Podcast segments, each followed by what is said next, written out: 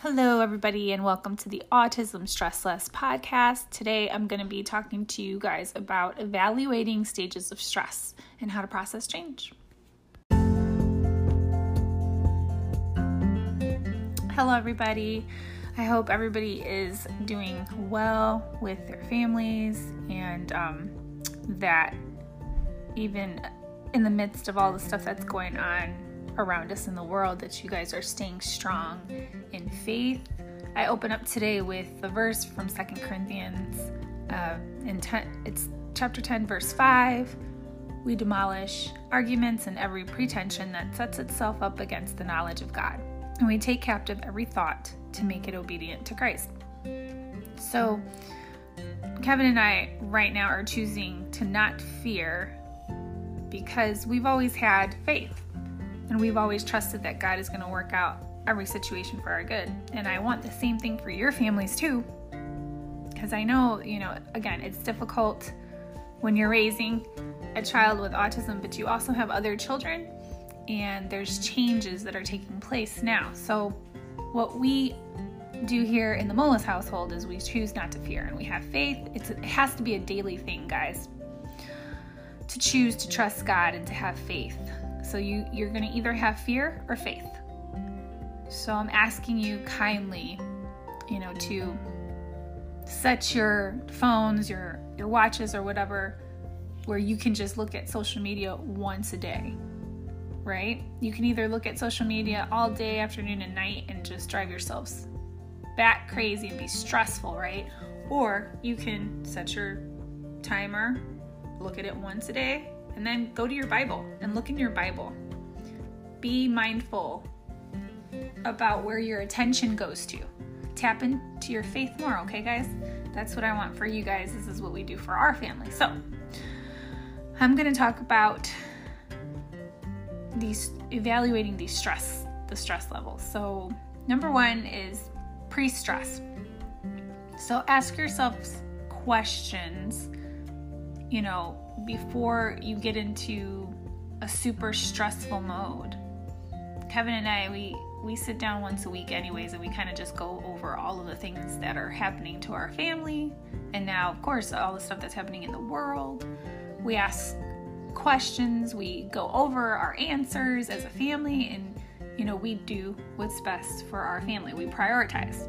So that's pre-stress right? During stress that's number two during stress you know visualize what would happen in your mind if during stress you showed up as a person who is so full of faith and capable of doing a good job during that stressful situation. So, for instance, Kevin and I were like, well, we don't know what's going to happen. However, let's sit here and let's have faith and believe, you know, that once our kids are home and we're doing online instruction, because our online instruction for them starts tomorrow.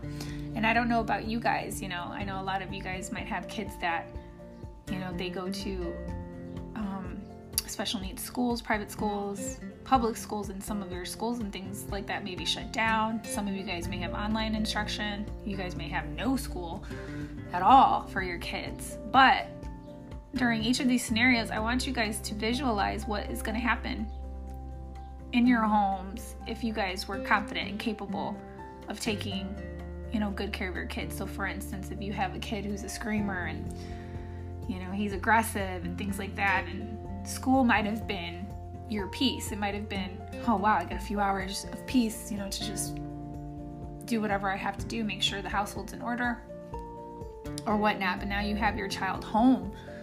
So visualize your child being home and, you know, think confidently, like, okay, if, you know, my son or daughter is acting out, you know, what does it look like me being a confident parent taking care of that child? What does it look like you know? Um, do i redirect them? Do i give them their space? Do i go you know and try to figure out a b and c options for them?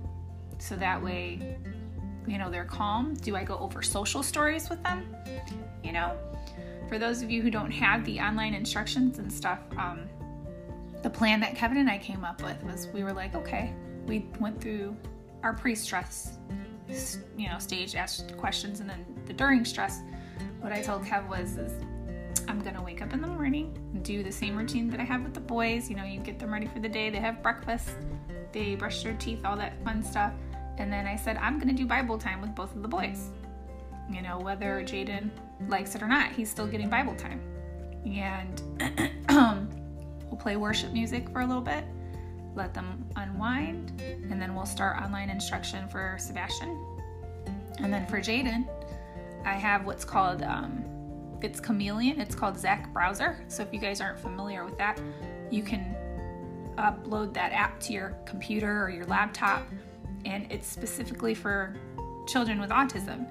And it's free. And they have other, you know, there's other packages where you can pay for them, but for the most part, it's free and it's helping to teach your your child that has autism online. So I told Kev that's exactly what I'm gonna do. You know, sebby starts school, and then Jaden's gonna start something as well and I'll create a new structure for our family because you have to you have to visualize what would happen if that would be your new normal, right? So you have to be like, okay, I'm going to be a confident and capable parent. I can do this. You know, change happens. So how can we be adaptable to change? And how can we minimize our stress for our kids and our whole family, right? Number 3, after stress. So this is important because we're already kind of socially isolated, and I know a lot of you guys understand that are listening what that means. Um, because when we have you know children with severe disabilities and autism you know we barely get to go out and hang out with friends and go to church and all these different things we always have to find somebody to help us to take care of jay while you know we go and be involved in these kinds of things. So, after stress, you know, what can we do? Like when we're going through all these different things and we know that there's new changes that are taking place. So, what we decided is we're going to um, still stay close to our friends. We're going to FaceTime. And we've created, you know, wonderful groups online where you can still be together with people online if you can't be with them physically. Um, everything that we do in life it's better for us to have others involved to be together because it shows, you know, studies have shown that we succeed with groups. So you have to face your fears together. I highly encourage you guys to create, you know, an online group. If you don't have one already, you know, with the, your closest friends or your closest, you know, people from church or, or whatever. Uh, we have a life group at our church that our friends started, and so I'm so excited that they started it because, again, you know you face your fears together with your friends it's you just succeed better at life um what i'm thinking is is like whether more people get sick or pass away in a few months from now we still have to live our lives and we have to create a new normal for our families guys so i want you to hold on to what helps you and your families and to have confidence that god confidence you know like God, I have the confidence that you give me. I'm having faith that you're going to get us through this because He always does. He really does. Um, and I want you guys to have courage despite all of the things that are going on around us. You know, what strong actions can you take as a mother, as a father? What can you do to make sure that your family has, you know, their needs met? And I want to talk about those people, you know, for those of you who are married you know, each day express yourself to your spouse, your needs, you know, express your needs to your spouse, even though you even may be worried about them. You know, you need to be, how can I say, my sister was telling me the other day, you know, we need to be engaged on the offense, stop being on the defense, you know. Um, my new daily rhythm is going to start tomorrow, guys, because that's when Sebastian starts online instruction and things like that. So if I show up tomorrow confident, I know the outcome is going to be good. And I know it's the same for you guys too. If you show up tomorrow confident, you know, or whatever it is that your life is going to, excuse me, begin to change, the outcome is going to be good.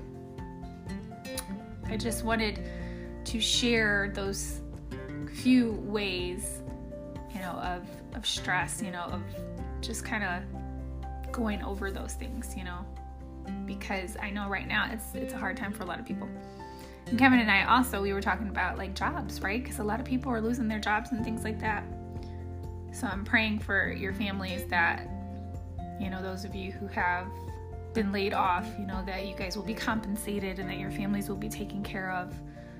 Um, Kevin works from home, so his business is his business. He's okay right now, but we talked about, you know, again, you know, it's the pre stress, during stress, after stress. What would happen after stress, right? What would happen if uh, Kevin did lose his job or whatever, for whatever reason, money wasn't coming in? I said, then I would just go back to healthcare, right? I mean, you just have to talk about these things, but also live in the moment, live, be present today. Happy St. Patrick's Day, right? live in the moment today, create memories, and do the best that you can with confidence for your family. We are in this with you guys.